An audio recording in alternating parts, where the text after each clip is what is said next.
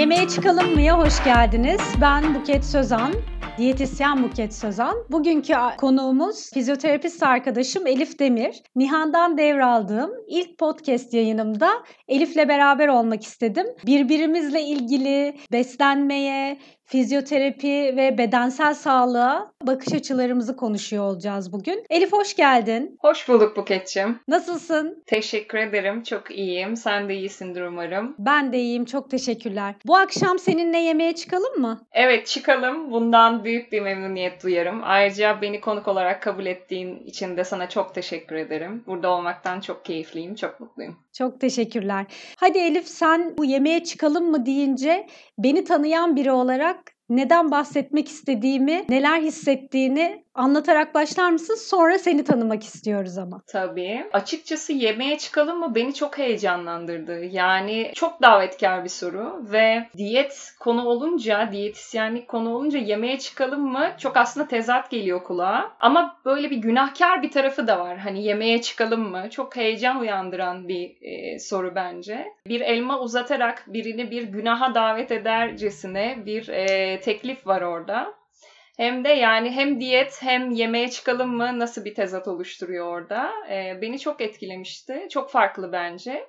Bana böyle hissettirdi açıkçası. Ne kadar güzel çünkü aslında e, vermek istediğimiz duygu da tam da buydu. Peki Elif sen kendini anlatır mısın? Elif kimdir? Fizyoterapistim. Bakış açısını geliştirmeye çalışan, e, kendini geliştirmeye çalışan, insanlara daha faydalı olabilmek için elinden geleni yapmaya çalışan bir fizyoterapistim aslında. Yeditepe Üniversitesi mezunuyum. Ardından daha bütüncül bir bakış açısı kazanmak için yabancı konseptlerden faydalandığım birçok eğitime katıldım. Ve günün sonunda dediğim gibi daha faydalı olmak için ne yapabilirimin cevabını arayan bir fizyoterapistim aslında. Elif'i ben 7 senedir tanıyorum. Biz 7 senedir eski çalıştığımız yerlerde beraber yol aldık ve e, onun kendini geliştirmedeki e, aldığı bir sürü eğitimi biliyorum. Manuel terapi yapıyor Elif. Çok özel bir konudur bu.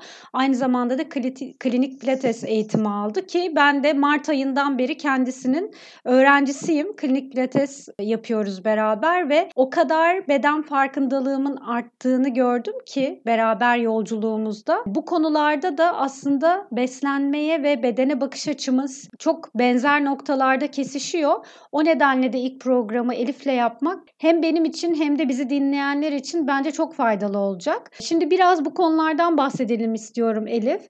Aslında bu biyopsikososyal bir çerçevede bakıyorsun konuya. Bize biraz bunu açabilir misin? Bu zamana kadar hep sadece modalitelerin, uygulanan tekniklerin ya da verilen egzersizlerin ya da senin mesleğin açısından bakarsak yazılan diyet programlarının insanlar üzerinde yeterli olabileceğine inandık. Ama bir süre sonra baktık ki bunlar aslında o kadar da işe yaramıyor. Daha geniş, daha kompleks, daha e, daha geniş bir şeye ihtiyacımız var.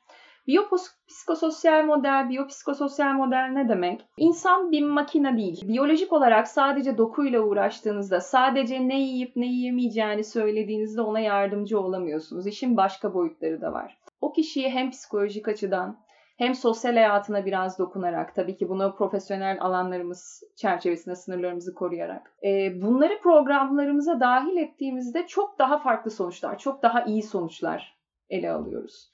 Ben açıkçası bunu fark ettim. Zaten konuşmalarımızdaki ortak yanları da aslında biraz bunun üzerinden keşfettik diyebilirim. Şimdi bir teknik yapıyoruz. Fizik tedavide çok fazla uygulama var. Herkes bir şeyler yapıyor. Bir metot seçiyor, bunu kullanıyor. Ama bakıyorsunuz kişi iş yerinde çok stresli. Ağrısı var ya da sadece uyguladığınız teknik burada yeterli gelmiyor. Ya da bakıyorsunuz sosyal hayatında çok yalnız ya da e, bir takım problemler yaşıyor. Tabii ki bunların e, çözümünü yapmak bizim haddimize değil ama gerekli alanlara yönlendirmek, burada ona destek olmak ya da bu açıdan da bakmasını sağlamak bizim tedavimizi ya da yaptığımız uygulamaları çok farklı bir boyuta taşıyor. Dolayısıyla e, biyopsikososyal model aslında bu demek. Sadece teknik uygulamak, diyet programı yazmak, bunu ye bunu yeme demek, şu egzersizi yap bunu yapma demek değil.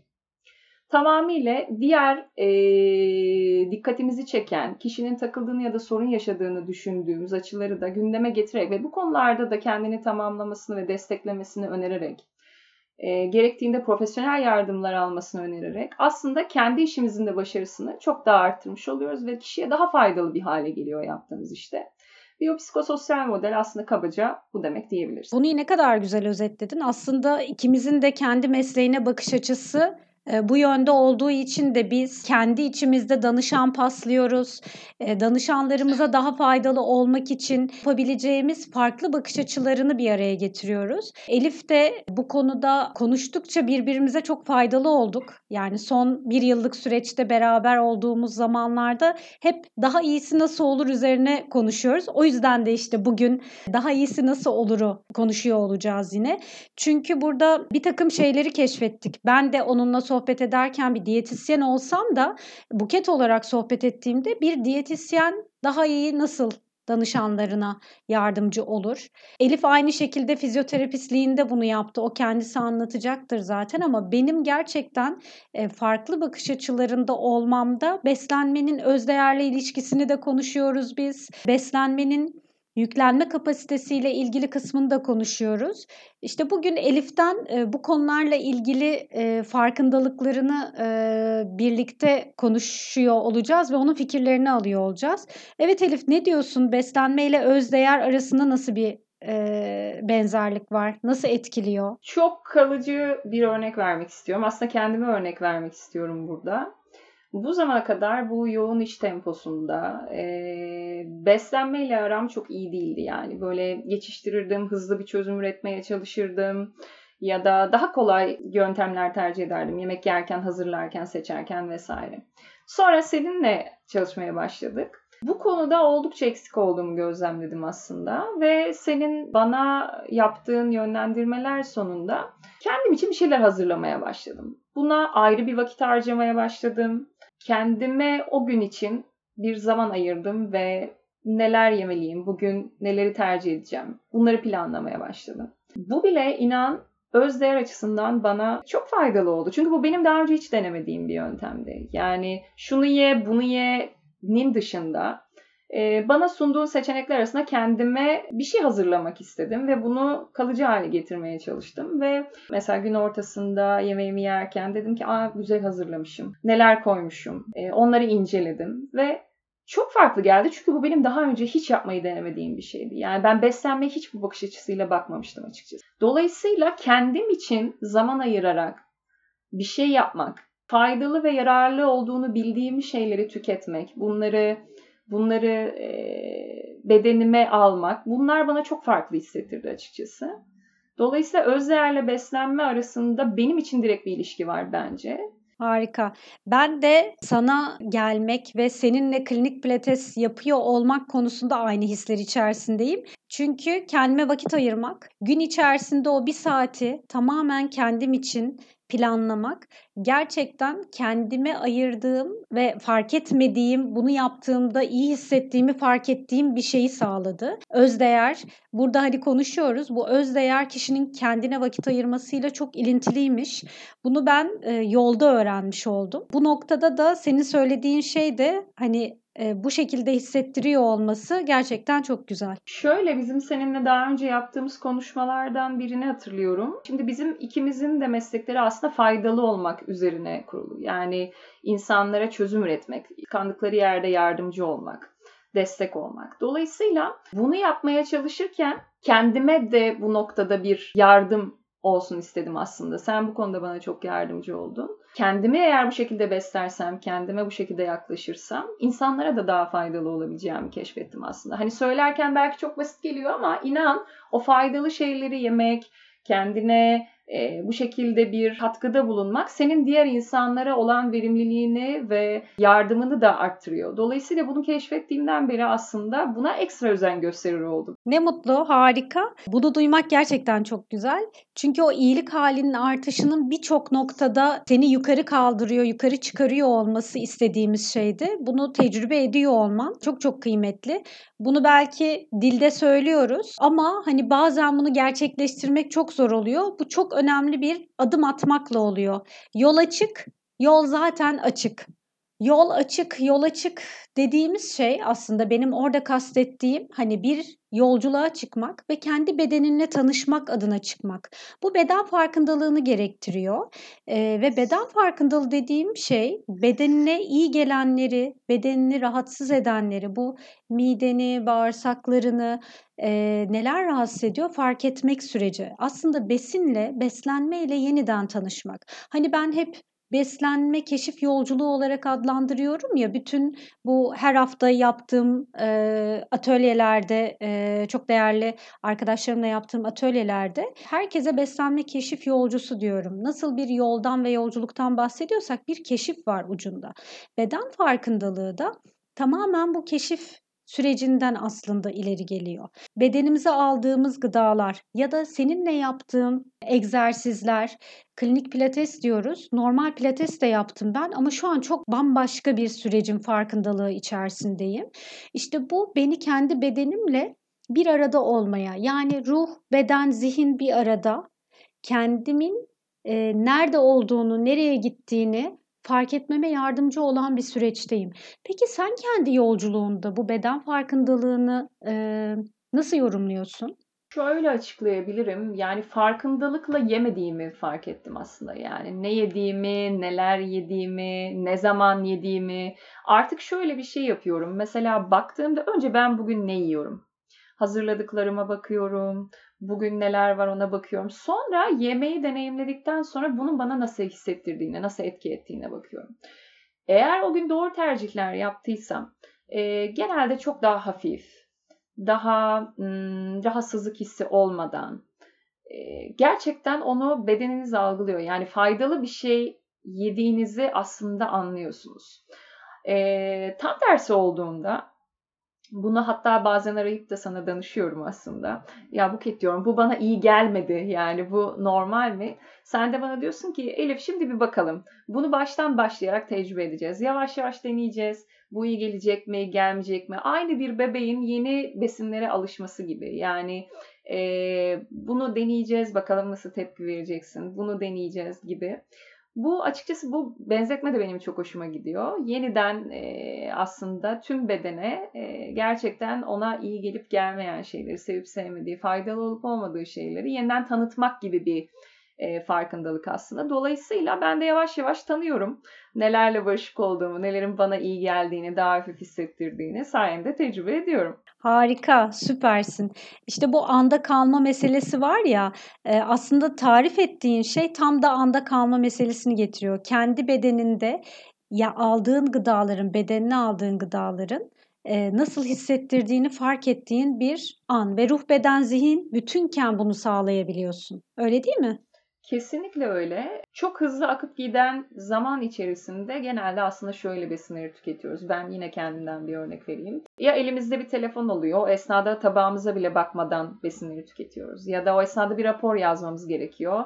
Yine e, tamamıyla hızlı bir şekilde bir an önce bitsin diyerek yemekleri tüketiyoruz. Aslında farkındalık bende şu anlamda oluştu. Az önce de belirttiğim gibi önce tabağıma bakıyorum neler var? Ya da işte çorba mı içiyorum? Çorbanın içinde mercimek çorbası mı o? O çorbanın içinde bugün ne var? Yani neler koymuşuz ona? Bu bile inan aslında e, zihinsel açıdan çok büyük bir hani anda kalmak diyoruz ya farkında olmak. Yani o yemek yediğimiz anı fark etmek için bence çok önemli bir adım. E, bunu da belirtmek istiyorum. Sadece bunu yapmış olmanın bile yani yemeği bir ritüel haline getirmek, ona değer vermek, ona zaman ayırmak. Sadece bunu yapmış olmanın bile bedeninize ve tabii ki zihninize muhteşem bir katkısı var. Dolayısıyla bunu da belirtmek istedim. Mindful beslenmeyi o kadar güzel özetledin ki aslında farkındalıklı beslenme dediğimiz yöntem ve bu yöntem bir noktada hayatın içinde olduğumuzu hissettiren bir şey. Dediğin gibi yemek yemekte, e, yaptığımız hangi işi yapıyorsak ona tamamen o anda olarak bütün enerjimizi, duygumuzu, hissimizi, her şeyi o anda tutarak çok daha verimli çalıştığımız bir şey. E, genelde hep bize şey derler ya multitasking olun. Çok fazla işi bir arada yapın. Bu çok büyük bir yetenektir. Hayır. Öyle değildir. 7 yıl boyunca kurumsal hayatta multitasking yaptım ve fark ettim ki tek bir işi tek bir anda yaptığımda aslında çok daha verimli çalışıyorum. Ve bu mindful beslenme pratiğinin en güzel tarafı ne biliyor musun? Hiçbir programa ihtiyacın olmadan, beslenme programına ihtiyacın olmadan sadece önündeki gıdanın, yemeğin ne olduğuna bakarak senin de tarif ettiğin gibi bu mercimek çorbanın içinde ne var? İçine giren mercimek işte hangi yörenin mercimeği diye düşünmek bile ya da marketten aldırken bir malzemeyi bu malzeme acaba hangi yollardan geçti? Aslında sadece hikayesini var olduğu hikayesini hatırlamak. Yoksa uzun uzadıya böyle alın saatlerce yemeğe bakın değil. Senin dediğin gibi o anlık o anın içinde kalmayı sağlıyor. O çorbayı içerken damağımızdaki bıraktığı tat, içine zerdeçal konmuş mu? Rengine bakmak. Beş duyu organımızla o anda orada olmaktan bahsediyoruz.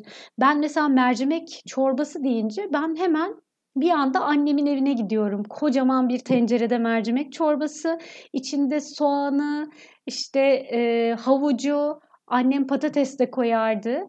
Böyle rengi o kadar güzel olurdu ki ben bayılırdım o çorbaya. Ve o an oraya gidip o damağımdaki tatla o duyguyu yaşıyorum.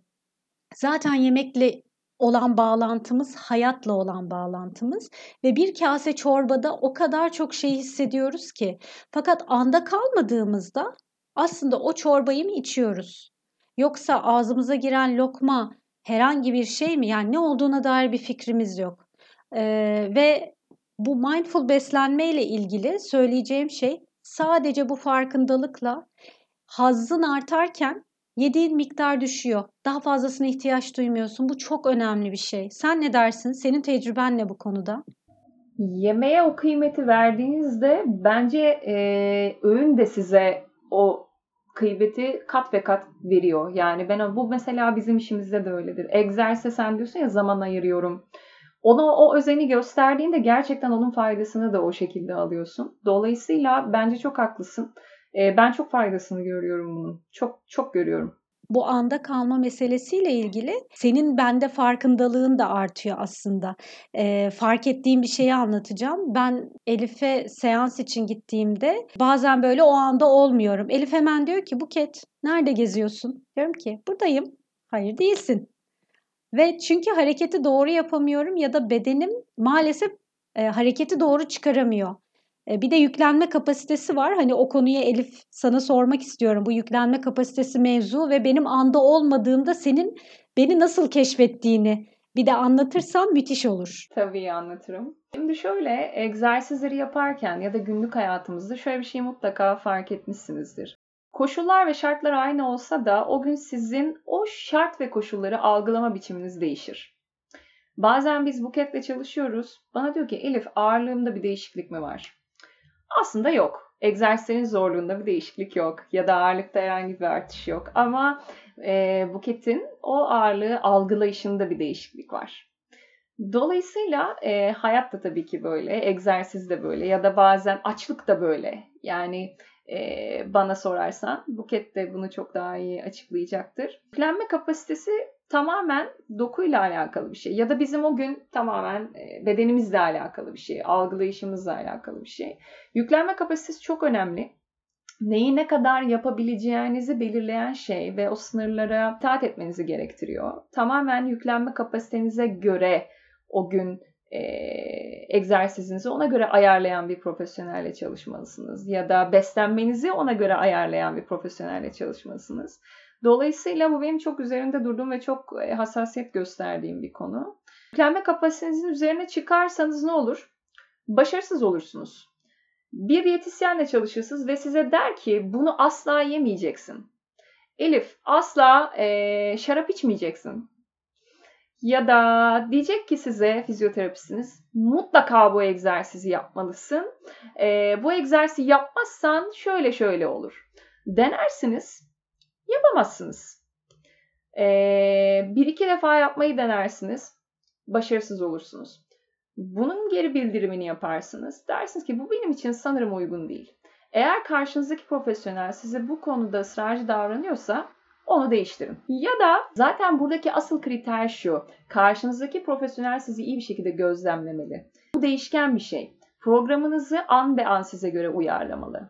Bir gün yapabileceğiniz bir egzersiz, bir gün uygulayabileceğiniz bir yemek programını ertesi gün yapamayabilirsiniz. Bunu ona göre değiştirip size tekrar uyarlayıp tekrar sunabilmeli. Dolayısıyla yüklenme kapasitesi değiştikçe sizin yapabilecekleriniz de değişiyor ve buna size eşlik edebilecek, bu duruma eşlik edebilecek bir kişiyle çalışmaya devam etmelisiniz. Bu çok hassas bir konu. Size standart egzersiz programları uygulayan, standart beslenme programları uygulayan insanlardan kaçının. Bir dönem vardır, egzersize çok iyi adapte olursunuz. Çok iyi ilerlersiniz. Ama sonra bir şey olur. Dersiniz ki Elif ben bunu yapamıyorum. Hemen değiştiririz. O gün ne yapabiliyorsanız. Ya da beslenmede bir süre çok iyi devam edersiniz. Bunu hayatınıza çok iyi uyarlarsınız. Çok iyi gidiyordur. Dersiniz ki Buket ben zorlanıyorum. Buket size ona göre bir şey uyarlar. Dolayısıyla bu bence çok hassas bir konu. Yüklenme kapasitesini bu şekilde özetleyebiliriz aslında. Elif'ciğim teşekkürler. Çok güzel özetledin. Onun dışında benim reklamımı da o kadar çok yaptın ki hiç replik vermeden e, Elif e, aslında konuya bakış açımı hem kendi hem benim bakış açımı göstermiş oldu.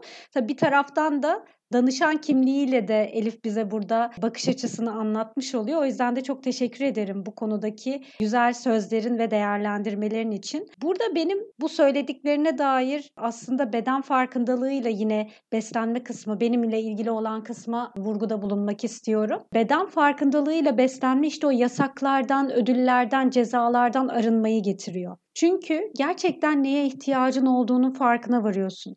Hani sen demin dedin ya bedenimin hangi gıdaya nasıl tepki verdiğini fark etmeye çalışıyorum. Kesinlikle böyle. Canım ne kadar yemek istiyor? Nasıl yemek istiyor? Ben şu anda nasılım?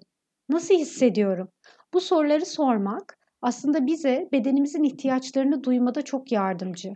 Bir diğer şey de şu anda gerçekten neye ihtiyacım var? Çünkü bazen e, duygusal durumumuz değiştiğinde senin de dediğin gibi hani nasıl yüklenme kapasitemiz değişiyor, besin seçimlerimiz değişiyor ve her birey özel. Hiç kimse e, aynı diyetle aynı sonuçları alamaz. Dolayısıyla burada çok bireysel çalışmak e, mevzuunda aslında hani yemeğe çıkalım mı'nın podcast olarak başlamasındaki özet buydu. Bu konulardan bahsetmekti aslında ve onlara küçük yöntemler sunmak. E, o yüzden de Elif bize hayatımızda daha aktif olmakla ilgili önerilerde bulunur belki e, kapanışa yakın. Benim beslenme ile ilgili konularda da aslında yöntem olarak sunacağım şey beden farkındalığında gerçekten o besini yerken nasıl hissediyorum lütfen kendinize sorun ve şu anda gerçekten neye ihtiyacım var sorusunda sorun. İşte o zaman bedeninizi gerçekten duyduğunuzda, duymak istediğinizde daha doğrusu size cevapları gönderiyor olacak. Aslında hep gönderiyor. Fakat o gönderdiklerini biz duymuyoruz. Duymama nedenimiz de Elif'in çok güzel anlattığı gibi e, anda olamamak, farkında olamamak. O yemek yerken sadece orada olmayı, egzersiz yaparken sadece orada olmayı başardığımızda biz zaten beden farkındalığını yakalamış ve ona uygun şekilde e, hayatımızda bir takım adımlar atıyor olacağız. Elif sen daha hareketli olmakla ilgili ne söylemek? Ne değiştirelim hayatımızda? Neyi dönüştürelim? Son günlerde benim de üzerinde durduğum bir konu şu. E, Covid sebebiyle de aslında herkes artık evde çalışmaya döndü. Bazı ofisler kapandı. E, herkes çok uzun saatler boyunca oturarak çalışıyor. Bunu hepimiz yaşıyoruz. Dolayısıyla buna dair aslında birkaç şey söyleyebilirim. E, şu çok önemli. Oturarak çalışmak bir problem değil. Uzun süre hareketsiz kalmak bir problem. Dolayısıyla hareketsiz kalmayı eğer ortadan kaldırırsak aslında oturarak çalışmak bizim önümüzde çok bir engel teşkil etmiyor. Nasıl daha hareketli olabiliriz? Benim her zaman hastalarıma söylediğim bir şey var. Lütfen yarım saatte bir yerinizden kalkın. Ya da çalışma alanlarınızı buna göre düzenleyin. Çok küçük bir şey de olsa hiç fark etmez. Oturup kalkarak küçük küçük squatlar yapın, mutfağa gidin. Eğer ofisteyseniz ve hala uzun çalışıyorsanız tur atın. Bunun gibi küçük küçük e, dokunuşlar bile inanın pek çok şeyi ortadan kaldırıyor. E, bunu söyleyebilirim. Daha hareket çünkü belli bir paterne alışıyorsunuz yani hareketsiz kalmak. Vücut bir şeye alışıyor ve bunun tam tersine ihtiyacımız var aslında. Bunu oluşturabilmek için biraz egzersizler yapmamız gerekiyor tabii ki kas gücünü geliştirmek aslında önemli burada. Kas gücünü çünkü sedanter bir birey olmaya başladığınız anda kas gücünü kaybetmiş oluyorsunuz. Dolayısıyla kas gücünü destekleyecek birkaç egzersiz, hafif germeler ve biraz hareketli kalmak inanın hem hayat kalitenizi çok arttıracak hem de çalışma koşullarınızı daha iyi hale getirecek. Dolayısıyla böyle küçük önerilerde bulunabilirim. E, ama yine de şunu belirtmekte fayda var. Egzersizler az önce senin de belirttiğin gibi kişiye özgü. Bunu bize hep soruyorlar çünkü. E, hani nasıl egzersizler yapalım? İşte bel fıtığım var neler yapalım? Tamamen bunları kişiye özgü, yine az önce belirttiğimiz gibi biyopsikososyal modele dayanarak bireye özgü şekilde değerlendirip güzel bir e, programlama yapıyoruz. Ama genel anlamda hareketli kalın, kas gücünüzü yüksek tutun diyebiliriz. Senin bana anlattığın bir şey vardı. O geldi şimdi aklıma. Sen insanların aslında ruhsal halinin bedendeki duruşa etkisinden de bahsetmiştin. Bu benim çok ilgimi çekmişti. Çünkü buna dair bir TED konuşması izlediğimde Allah Allah demiştim. Hani böyle bir şey var mı? Sonra kendim tecrübe ettim. Senden bir uzman olarak duyduğumda evet ya gerçekten tamam buna şu anda daha da e, inanarak bakıyorum dedim. Bize o e, konuyla ilgili bilgi verebilir misin? Şimdi şöyle bir trend var. Dik durmak yani. Çok iyi bir postüre sahip olmak, çok muhteşem bir omurga, çok herkes çok iyi dursun. Ee, böyle bir şey yok. Neden yok? Çünkü az önce senin de belirttiğin gibi postür çok dinamik bir kavram. Ben bunu çok kullanıyorum. Tabii ki kas gücümüzün bize vermiş olduğu, omurgamızın almış olduğu ideal bir duruş var ama bu değişkenlik gösterebilir. Kötü bir haber almışsınızdır ya da iş yerinde stresli bir gündür omurganız buna adapte olur ve bu tamamen sinir sisteminin kontrolündedir. Yani bunu e, kötü bir şey olarak tabii ki yani belki siz kendinizi öyle görmekten hoşnut olmayabilirsiniz ama bu her zaman bir hastalık anlamına gelmez ya da omurganızın sağlıksız olduğu anlamına gelmez. Ya da terfi almışsınızdır, hayatınıza yeni bir yatırım yapmışsınızdır, o gün çok özgüvenlisinizdir. Duruşunuz sinir sistemine bağlı olarak yine otomatik buna adapte olabilir. Dolayısıyla bu böyle inişli çıkışlı bir e, durum. Aa ben bugün çok kötü duruyorum, postürüm çok kötü, buna ne yapmalıyım? Bu bir hastalık değil, bu kötü giden bir şey değil, bu değişkenlik gösterebilir. Tabii ki kas gücünü korumalıyız, buna devam etmeliyiz ama Bırakın postürünüz, vücudunuz size bir şeyleri anlatmaya çalışsın. Siz bunu fark edin. Bunun üzerine bir şeyler yapmaya çalışın. Bu eğer ağrınız yoksa ve e, bu sizi çok fazla rahatsız etmiyorsa bırakın bu akışta kalsın. Yine buna yatırım yapmaya devam edin. Ama bu kötü bir durum değil. Tamamıyla o an sizin e, ruh halinizin size vermeye çalıştığı bir yanıt aslında. Dolayısıyla bunu dinleyin. Harika. Beslenme konusunda da aslında benzer bir şeyden bahsediyoruz. İnsanlar, danışanların bana geldiğinde bazen her şeyi tam yapmalarına rağmen kilo veremiyor oluyorlar ve bunda bir sorun olduğunu zannederek sürekli bir sorgulama haline giriyorlar. Oysa ki e, burada bedenimizin gerçekten de bir tepki verdiğini görüyoruz. Aynı senin dediğin gibi Elif. Yani postürdeki bir takım değişiklikler e, ruhsal, duygusal olarak bazı şeylerin yansıması, e, kilo vermemek ya da kilonun sabit kalması da bir takım duygusal durumların yansıması olarak karşımıza çıkıyor. Bu anlamda da bu bakış açısı gerçekten insanın önüne açan, farkındalığını arttıran bir şey. Aynı bakış açısıyla yürüdüğüm e, bir fizyoterapist arkadaşımın olması da gerçekten bu anlamda beni çok destekliyor. Ve tabii bizim bakış açımız bir yönden e, Elif yeme ve psikolojinin etkisine bakıyor bedende. Ben fiziksel aktivite, daha hareketli olmak ve psikolojinin etkisini düşünerek hareket etmeye çalışıyorum. İşte bu biyopsikososyal model dediğimiz yolda gidersek e, ve bizi dinleyenler de buradan bir şeyler öğrendiyse gerçekten katkımız olduysa ben çok mutlu olacağım. Bu podcast'i yapmamızın amacı da aslında bu farkındalığı vermekti insanlara. Burada bir sürü farklı arkadaşımla beraber olacağız. Bugün Elif vardı. Elif Hanım e, Fizyopera e, Nişantaşı'nda onların yeri. Bence ihtiyacı olanlar onu kesinlikle ziyaret etmeli. E, çok güzel bir ekipleri var. Ben keyifle e, onların yanına hem şifa bulmaya hem bedenimin farkındalığını arttırarak iyilik halimi arttırmaya gidiyorum. Size de tavsiye ederim. Elifçim bugün burada benimle beraber bu podcast'i yaptığın için yemeğe çıkalım mı da farklı bakış açılarını burada bizi dinleyenlere aktarmamda destek olduğun için çok teşekkür ederim. Projede bugün ilk podcast Nihan'la, ikincisi Elif'le gerçekten çok mutlu etti beni. O yüzden de hepimiz keyifli yemeklerde keyifle, sağlıkla umuyorum yolumuza devam ediyor olalım. Buket'cim ben de bugün seninle burada olduğum için çok mutluyum. E, bu kıymetli bilgileri hem birbirimizle hem de bizi dinleyenlerle paylaştığımız için çok mutluyum. Seninle yemeğe çıktığım için çok mutluyum. Faydalı işleri yapmaya devam etmek dileğiyle diyelim. Çok teşekkürler. Sevgili dinleyicilerimiz. Bugün bizimle olduğunuz için çok teşekkür ederim. Benimle ilgili e, bilgileri sosyal medyadan takip edebilirsiniz. Haftaya görüşmek üzere. Hoşçakalın.